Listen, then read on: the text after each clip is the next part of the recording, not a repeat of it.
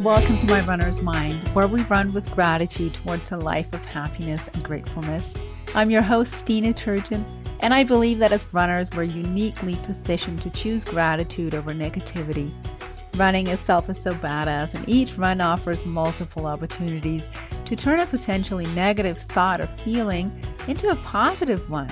Tune in as I'll share behind the scenes of what goes into my 12 week program, My Runner's Mind, which is mindset and spiritual coaching for women runners who know that they're ready to shift away from the shoulds and ought tos in their running routine and replace them with want and desire to live a happier and more balanced life. Are you ready? Let's go!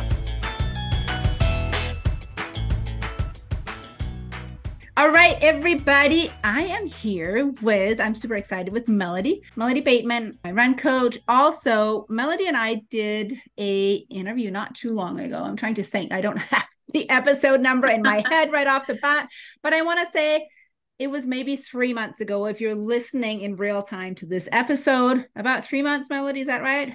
Maybe Something 14? like that. Two and Something a half, like three that. months. Yeah. Yeah. I brought Melody in. I had some questions because I had recently switch my training to zone two training to wanting to implement 80 20. And so I kind of wanted her take on it. Um, she's a run coach, has been for I don't know how many years, but I followed Melody online also, and she's in my Facebook running group also. And so I just kind of wanted to pick her brain on it. And here's what I really want to also share with everybody. I had read this article online that is called, let me just make sure that I get the title of the of the article correctly zone 2 heart rate training for longevity and performance. And i'm telling you if you've had a chance to to read this article just like me you might feel a little bit like whoa now or never i got to start implementing this because he's really kind of hammering home this this doctor the importance of of training in the right zones for good heart health. And so i'll make sure in the show notes of this interview to share this article also so you can read it for yourself. I ran it by Melody. I kind of wanted her take on it also. So if there's anything you want to jump in and chat about Melody, feel free to do so. But definitely what the two big takeaways for me in this, and then I'll kind of turn it over to Melody, is that, you know, we want to train in the right zones for metabolic health and longevity. And he says that training in zone two improves everything above. And when we train in zone two, we train our aerobic fitness, which is really what we kind of want to train. And here's the, the kicker training in higher zones do not improve lower zone fitness. And I read this article. I remembered a couple of things that Melody had shared. One of them being that most runners don't run slow enough on their on their slow days or fast enough on their fast days. And so we all kind of end up in this zone three black hole where there isn't enough recovery happening and not enough progress happening i think in our in our speed zones right? And so the the consequence of that becomes a little bit of plateauing poor recovery and we're just kind of on the hamster wheel of like what is going on here? So I'm going to turn it over a little bit to Melody. Do you have anything to to chime in with there on that Melody? I mean, I have a lot of things. I'm just trying to decide where to start. so, as far as what you were saying about this article and how when you work out in your zone two, it helps it improves your zone three and zone four and zone five. But when you're working out in your zone four, your zone five, or your zone three, it's not improving your zone two. So let, let's maybe start by like explaining that a little bit more. So the way I like to explain this is and I I said this in the last podcast, your zone 2 is you're building your base, right? And I wish I had like a whiteboard so I could like draw a picture. But yeah. when you're in your zone 2, this is where you're burning fat. Uh, you're teaching your body how to burn fat, right? And they call this like Matt Fitzgerald calls it the low hanging fruit. It's super easy, super easy running, right? And anyway, so the low hanging fruit is your zone 2 and and this is building your aerobic base. So the more time you spend in zone 2, I like to look at this as like like you're building a block tower. So your zone 2, your block tower, your foundation is getting bigger and bigger and bigger and bigger. And the bigger that foundation is, the more room you have to build on top of it. Mm. So if you don't build that lower foundation, that lower block zone, like let's say you just have one block, then you can only put one more block on top of that.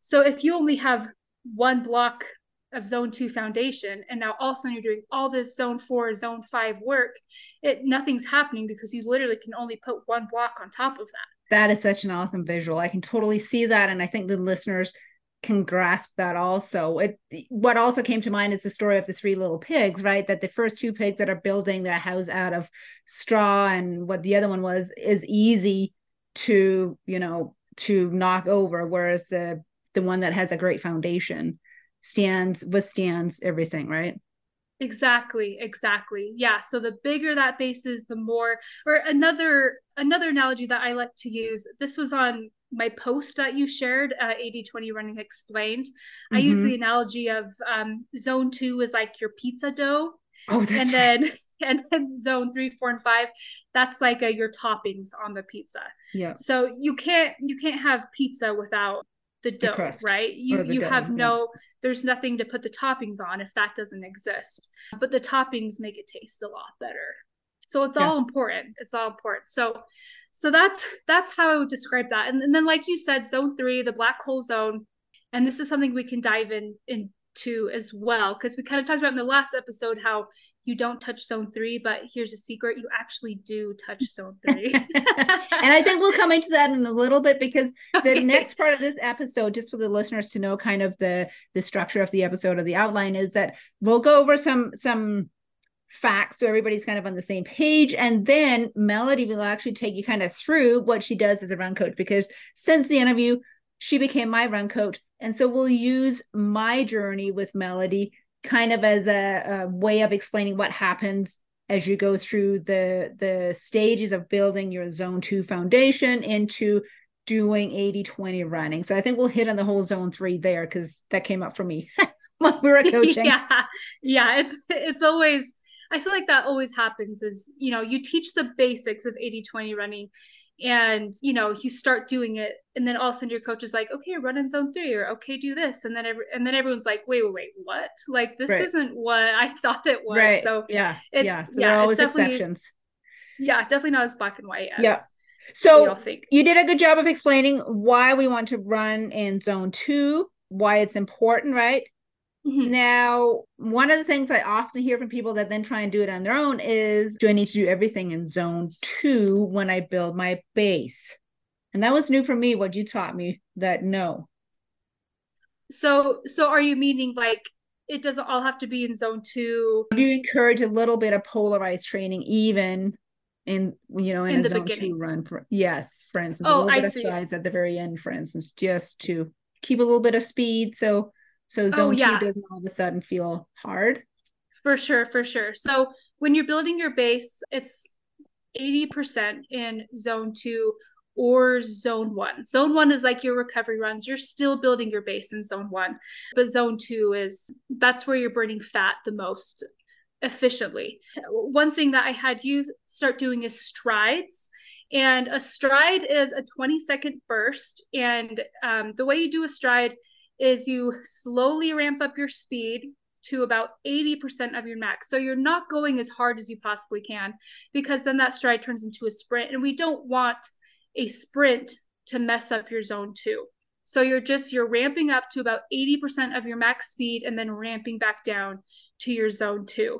Um, and that's just in 20 seconds. And um, what I recommend is throwing in like three to six strides in every single easy run. And the point of that is to um, first of all if you're feeling really tired and heavy which that can happen when you're running slow all the time it's a way to kind of wake up your brain and wake up your body and um, kind of pick up your pace and pick up your cadence for a minute and kind of get out of that slow trudgy run and it also just is a, a tiny taste of speed work. So your body remembers what it's like to run fast. One of mm.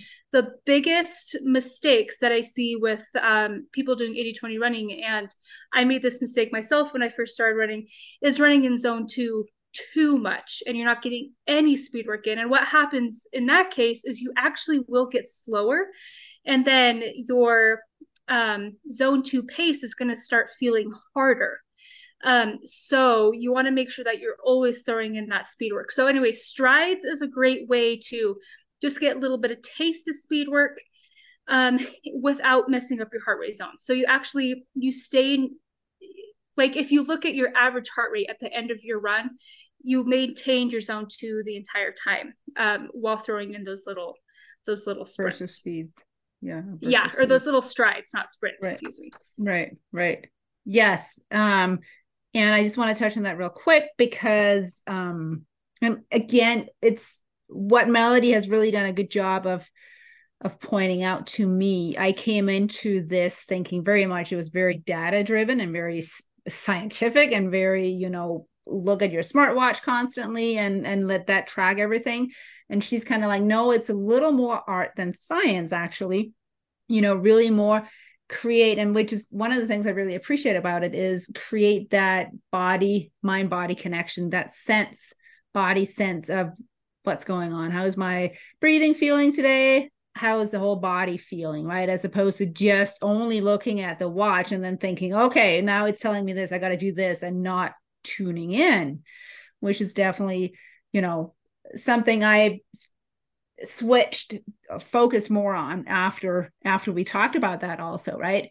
And i think another thing that was so interesting in what you're saying you know being a typical type a personality you tell me well do 20 seconds and i'm like well maybe i should just do 30 seconds. Maybe i'll just do 40 seconds. Maybe they'll prepare me better for the next speed workout i had and actually, I remember distinctly that one day I was out there doing it. Out of the four, I did the first one longer. And then I was like, wait a second, I'm going to check with her first. So I just did them regularly. And then we always have conversations in Marco Polo during the week.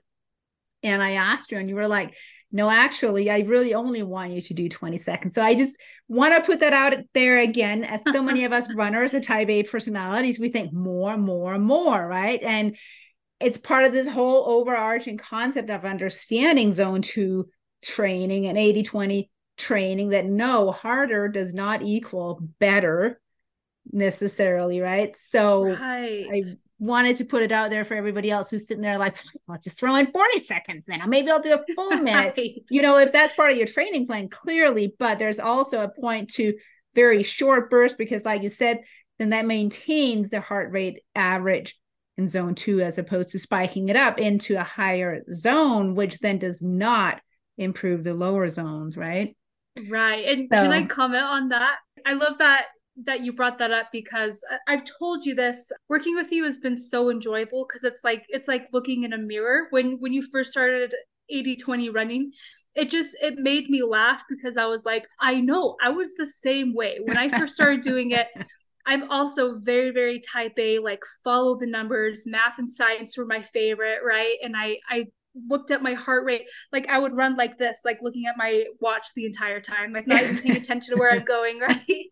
and it was just it was just really um like fun for me in the beginning when you're like, well, what about this? What about this? And I was like, just listen to your body like just pay attention to how you feel. And yeah. and i remember when i first started 80 20 running that was so frustrating to me. And i i got i got angry at my coach. I was like do you know what you're talking about? Like right. like i was like i've read all the 80 20 books. And i'm like but what you're telling me isn't making any sense. But once you figure it out like you said once you figure out how to just tune into your body Mm-hmm. and really listen to yourself 80 20 running is a great kind of base, kind of loose guideline, but really your body knows best. Your body knows better than any book or any scientific formula does.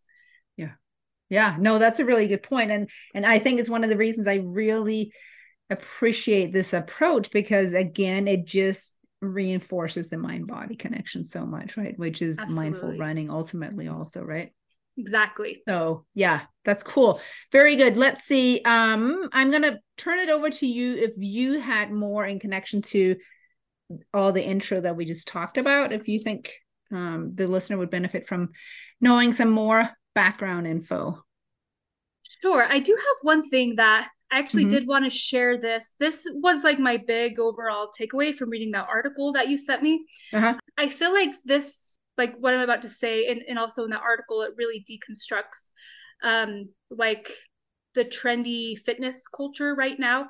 I feel like in in our culture, it's very much like let's try to be as fast and as efficient as possible, right? And so I think a lot of people have in their heads that if I just work out harder, then I can burn the same amount of calories in less time, right? Uh, so like 30 minutes. So I can be on I can be on to something else, right? Check, check, check, yeah. next thing, right? Exactly. I can get up, I can do my 30 minute HIIT workout, or I can go do my 30 minute, you know, run as hard as I can, come home, shower, get to work, um, and then sit at my computer the rest of the day. Right. Right. Um, and granted, that's um, it's better than not doing anything at all. Um, and and the thing is, if and I know that this is kind of steering away from running. Of this just is just this just talking about like health and fitness in general. Um, but um, sorry, I lost my train of thought. That's pregnancy brain for you. I do that oh. a lot ever since I got pregnant. Let's see if I can recap it for you. You were talking about the trendy culture of doing things trendy fast culture, harder. doing it really fast. Right, right. Okay, so if your goal is weight loss, it is true. You can burn the same amount of calories in the less less amount of time. But if your goal is long-term health, that actually because you're never in your zone 2, what's actually better is that you spend longer periods of time a lower heart rate intensity.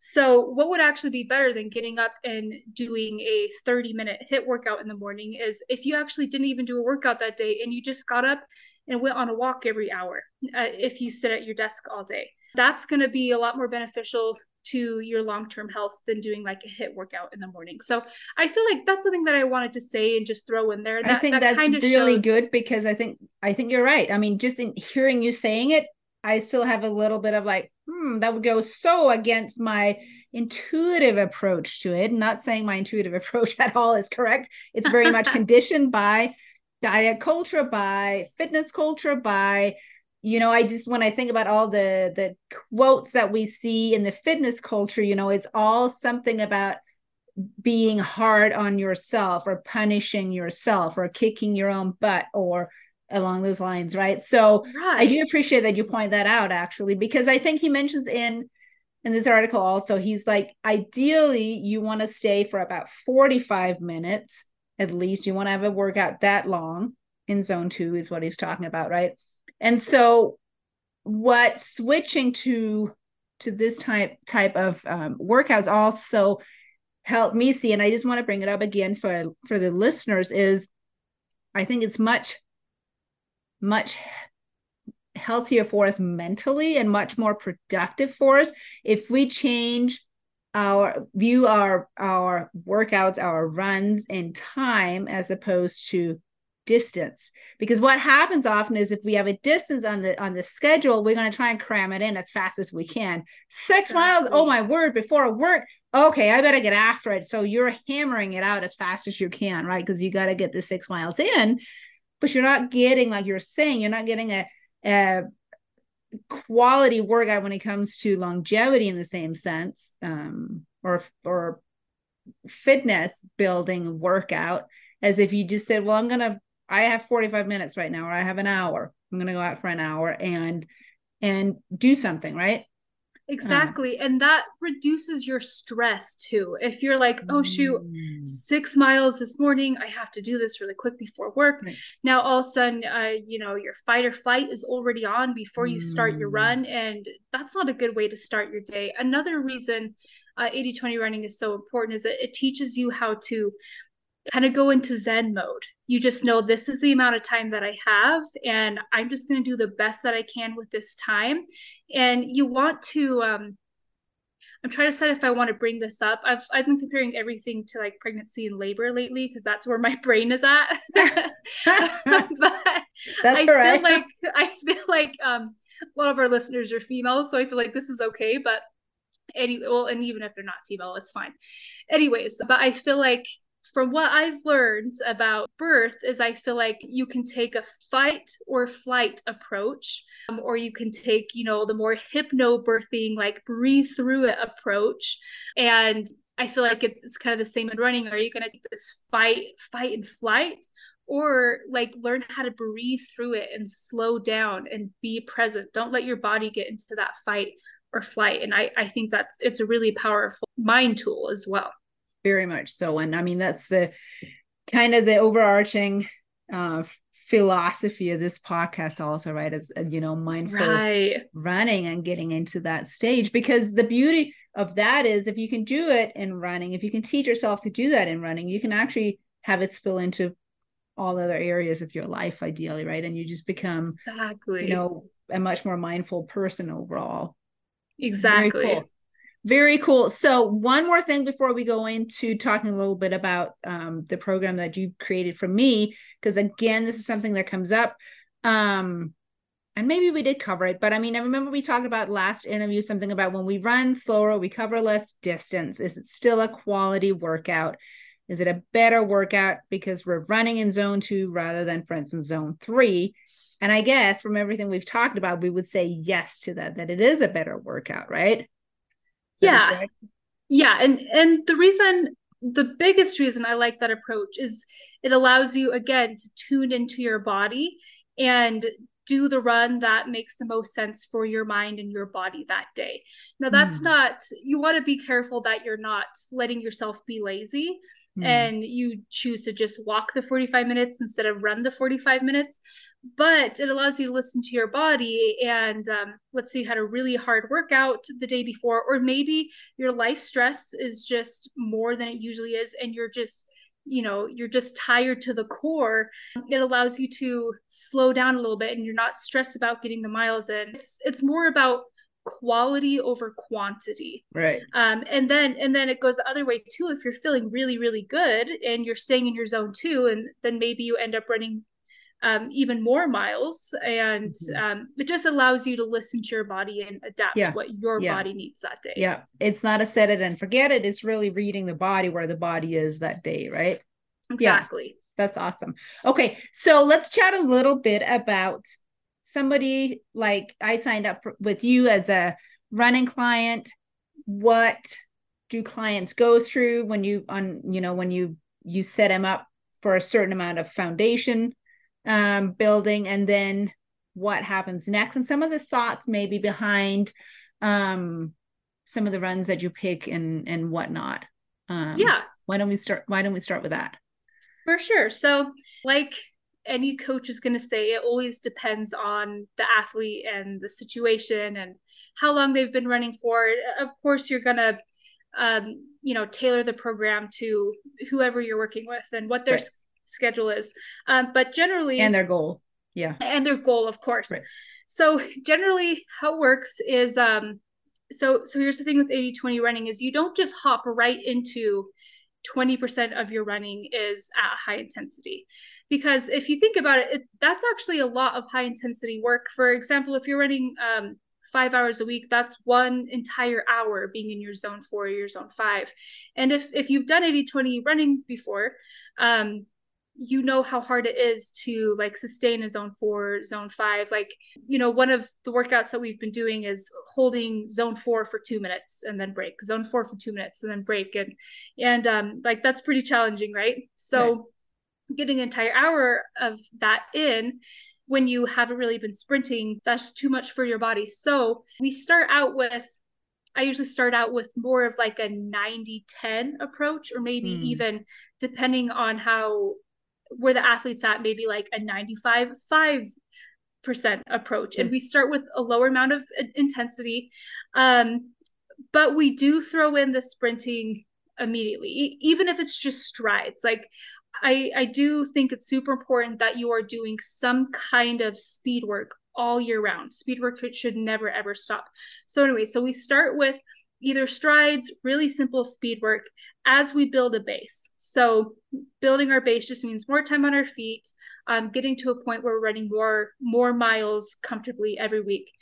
And then um, again, depending on the athlete, um, I like to take them to like let's say their running base is like 15 miles a week before um, maybe i'll take them up to like 30 miles a week. Um, if they're doing good maybe 40 miles a week. Again i'm, I'm going to say it depends so many times.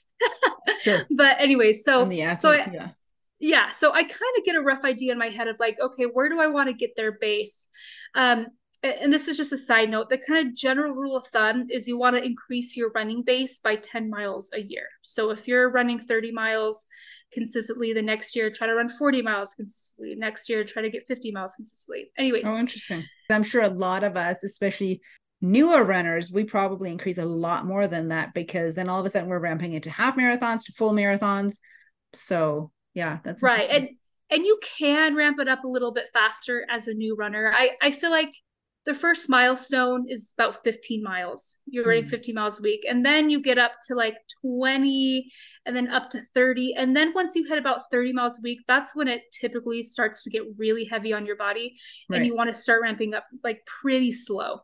Yeah. Um so anyways, where was I? Oh yeah. So I kind of have an idea of where we take their base while starting to build up the speed work. Um, and the speed work we start off with, I actually usually start someone off in zone three. Um, I remember and, that, and that was one of my questions yep. to you. yeah, you were like, wait a second. I'm like, never touch this zone. And then the first speed workout I give you is in zone three. right.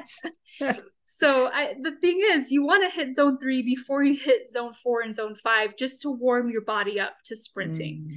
So your first sprint workouts were in zone three. And then once we became a little bit more comfortable there, then we started throwing in zone four. And then we started throwing in zone five.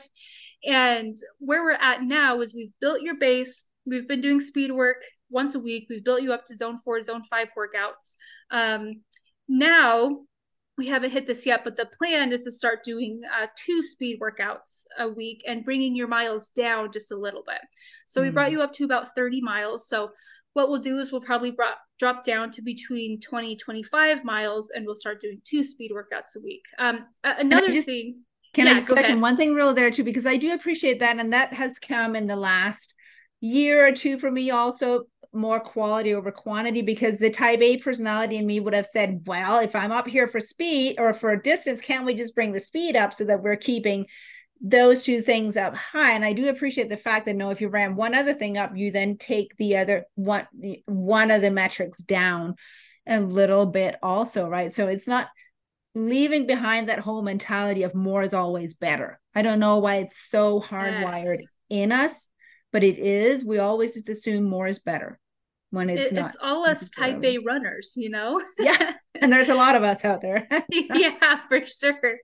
Uh, I definitely attracts type A people. So, uh, yeah, and that's something for me too. When when I realized that um, it was kind of hard when I was in the specific training phase to ramp down my miles, and um, for all of us who use Strava out there, it's you know all of a sudden you're tracking 20 miles instead of 30 miles a week and yeah and it, you worry about what everybody you know think right oh. so it's you really have to learn how to um kind of swallow your pride and trust the process and not care what other mm. people think which mm. are also fantastic life lessons and i would love to touch on that because i think yeah you know that is such a life lesson and I always like to talk about in the podcast here about when thoughts like these come up. One thing is to just say, I don't care about what other people think, but really actually dial it inward and, and look for ourselves. What do we make it mean about ourselves? Because that's probably really where we're hung up. Our pride is getting in the way. All of a sudden, we're not the seller runner covering 120 miles a month we've dropped it down. Maybe we're doing 80 and we're like, well, I was at the top of the leaderboard. I just want to put it out there for, for the listeners. It's just a really good opportunity to just kind of check in with ourselves and not to uh, beat ourselves up over the fact that we might have a little bit of pride in it and whatnot.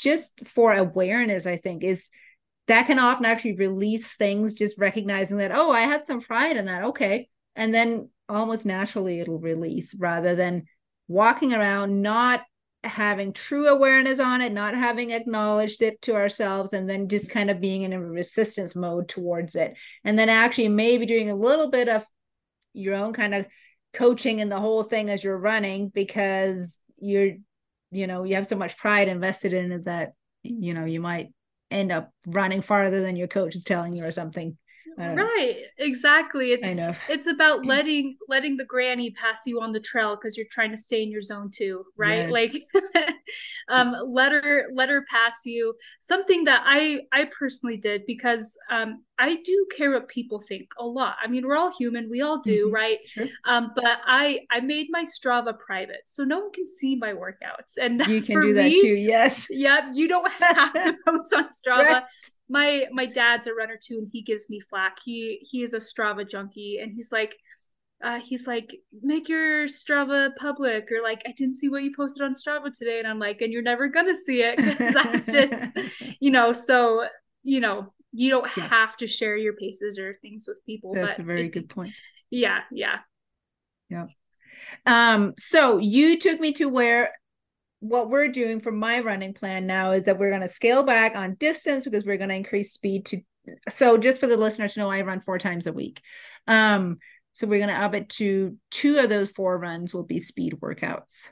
Yes, and we're going to do that. Um, the specific phase. So, so let me back up a little bit and just explain the phases. So, um, every coach is going to do a little bit different, um, but in general, the phases are um, your base training, and then you have your peak training or your specific training, and then you have the transition phase where you're.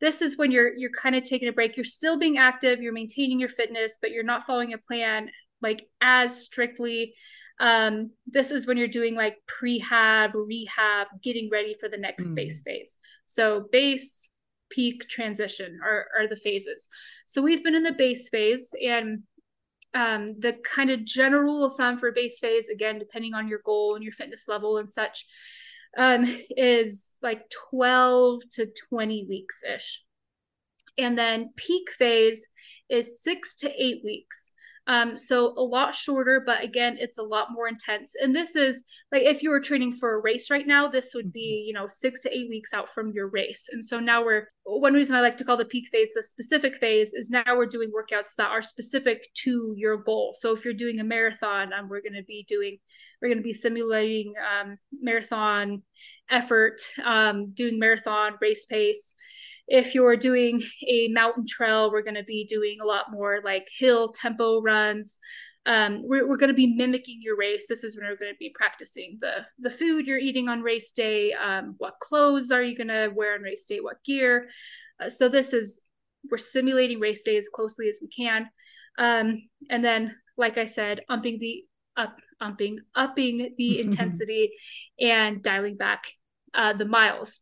So that again, that's about six to eight weeks. Then we have race day where you go all out, and then we're in the transition phase where we rehab, prehab, rest, and this this doesn't really have a certain amount of time. Um, typically, you'll see for runners.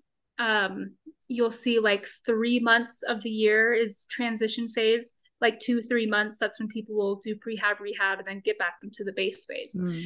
um, so so then that allows you to kind of recover heal think about okay what worked this season what didn't work this season and then we jump back into the base training. Oh interesting. So what what is transition training made up of? Is it less speed and less mileage then is or less distance? Is that typically what it's, it is yeah and, and again everyone does a little bit different. The the way I do it is um, transition phases, yes, less miles, less sprinting, but you are still running, you are still sprinting, just not as much. And you're focusing a lot more on strength work. For for ultra runners, because I train a lot of ultra runners, this this can get a little bit complicated. I'm like, I don't want to get too complicated here. For ultra runners, speed work is a little bit different. And I actually have ultra runners do more speed work in this transition like off season phase mm. because for ultra runners it's so important that they're getting their mileage in for their one you know 100 mile race that they don't have as much time to do speed work in the on season. Right. But yeah so so you're running less and you're lifting and doing prehab rehab more. And then the base phase then we wrap it up again. And then so that's the cycle yeah. That's the cycle. Yeah that's the cycle. Very cool. So share with with me and the listeners a little bit about um you know what you read from the feedback i guess from the runs because i also know and so you're the third run coach i've i've trained with and mm-hmm. you're by far the, the one i have the most contact with which is something i appreciate as, as a coach awesome. myself i want to kind of have this weekly contact with with my coach instead of just a plan that's almost like i could just print it off myself from the internet right. and so tell me or tell the listeners what are some things that you look for the qualitative feedback maybe I, I, mean you can you can talk about the the stats also but maybe more the qualitative feedback that you kind of gauge your athletes. yeah yeah so i use an app called training peaks and training peaks will connect to your garmin or your apple watch or your coros whatever you choose i i think fitbit works with it too but i don't think mm. anyone i work with has fitbit anyways and so i get all the data from each run. And honestly, the number one biggest thing that I look at is your average heart rate for the run. And sometimes I'll look at your max heart rate as well. And then, and I also look at the pace. So I like to just monitor and make sure that you know, if you're doing 80 20 right, then we should see your paces getting faster and faster and your heart rate zone staying the same. So that's kind of what I look for there. So I look there, and then this isn't the qualitative stuff, but I feel like this this is just as important. But I take that information, then I look at the notes that my athletes leave. Like I felt good on this run, felt bad on this run. And then that's one reason I, I like Marco Polo and the consistent communication. Um, I, I listen to your Marco Polos and just get your feedback on, okay, how did that feel? What did I struggle with? And then I can kind of determine, I can maybe see like, oh, her heart rate was higher than it usually is, or her pace is a little bit slower. But then I listen to your Marco or, or read your comments and realize that it was you know 100 degrees and this humid or you ran out of water or or i had a really stressful day at work and then i then i'm like okay well that makes sense and then we can address that okay next time you're out like this is how you pack more water or this this is how many electrolytes you need or you know let's let's work in some like meditation or some yoga to help get that stress down from work. So i really like to look at, at both things. So so the the numbers and then also talking to the athlete and seeing how they're feeling what's going on in their life. Um, and and it, it's like a it's like a big puzzle. And also i'm like i'm kind of scared to say this but it's true um, but i'm curious. but a, a, lot of what i do is like kind of intuitive. Like i said it's mm. it's a lot it's more of an art than a science although the science piece is extremely important. Um, you do need to understand it and pay attention to the numbers. Um, but a lot of it is like like i feel like this makes me sound really hippy dippy but like listening to my clients and kind of like getting their psyche and just kind of figuring out like uh, you, you kind of have to get into the client's mind too and and do stuff that makes them excited and makes them happy and and build a plan in a way that uh, makes sense to them and is going to keep them motivated. And and so it's just kind of like connecting with the client too and kind of like feeling them out like feeling their energy. And then and i kind of use that too to to build the program. Um so I think that's a, actually a big mix of things. That's probably your magic right there, and and you should actually promote it because in reality, you know that helps support the experience of the runner, and ultimately that'll impact. They'll even impact you know our our heart rate our blood pressure if you know depending exactly. on how we feel and how excited we are about something right um, exactly. So you should you should definitely include that. You know, you should announce that people that you do that. Um, one thing, and and maybe we touched on it. I'm not sure, but I just wanted to bring it back up. Is you know something that you spend a lot of time really trying to educate people on both in your in your post but also when we talked last time and when i've talked with you and marco polo has been this whole idea of rate of perceived effort so again going off uh, no, not going off of, but ignoring the smartwatch and really bringing it back to rate of perceived effort. Where are you here? And th- this is how a zone matches up to a rate of perceived effort as far as you know uh, you can talk and whatnot. And so again, that has also been really, I feel educational for me to try and and learn that because, of course, also how I perceive one thing can be different from how others perceive maybe something very similar. So, but that has been really good learning because again it helps me connect my my mind body and again continue to tune in to myself. For sure. And this is another like kind of intuitive thing like lots of communication. But let me kind of go through the rpe zones. I think that that would yeah. be helpful. yeah let's do that. So rpe is rate of perceived exertion. So how hard does this feel to you so zone one is like one to two effort out of 10. Uh, zone two is like three to four out of 10. Zone three is um, five to six, four is seven to eight, and then five is eight to 10 max. Um, so how, how, how hard does it feel? I also kind of along those same lines, what, what we've talked a lot about is like our talking or, or our breathing mm-hmm. um, is kind of another way you can look That's at true. it. So, yeah. So zone one is um, super easy. You can have a conversation like me and you are having right now.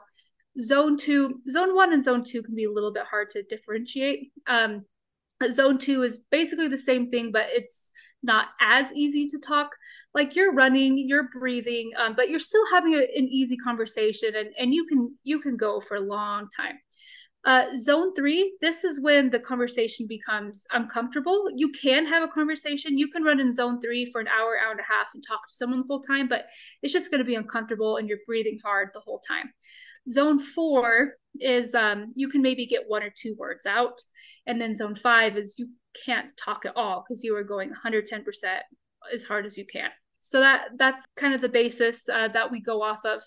And so with my athletes, I have I have everyone go off of rate of perceived exertion. And then this is where, like I was saying, I communicate with my athletes, I pay attention to their heart rate zones and their paces. And um, based on a lot of things, I I can kind of figure out with my athletes, like like if they say, I I really felt like this was a you know, three out of 10 zone two effort. Like that's really how it feels. But I've been paying attention to their heart rate zones and their paces, and I can kind of tell that they're probably in a zone three. Then that's when I'll be like, okay, so we need to kind of rewire the brain a little bit. And if you think you're running in a zone two, then I want you to run in a zone one. And now that's your new mm-hmm. zone two. And so we we kind of figure that out. And then um, that's usually what happens. A lot of times I also see um, see the opposite where they're like oh this feels super hard but they're not quite in the zone that that i want to see them in. And and usually that just means more time building their base getting more speed work in um, but um, yeah and then and then eventually just like teaching the athlete like what like how to be honest with themselves and to really know what what zone they're in just based off of how how they're feeling. And then of course without getting really complicated, there's lots of other factors too, like the heat, how much sleep you got, how Absolutely. much water, yep. etc. So yeah, yeah, yeah, all those yeah environmental and biological factors. right, right. um, I would say for me, what has worked well, what I kind of gauge my zone two off of without, because another thing Melody always says is don't look at your watch, figure it out. You know, by assessing yourself is through breathing. So I'm really focused on breathing through my nose. And I know once that starts getting difficult and I have to kind of supplement through my mouth,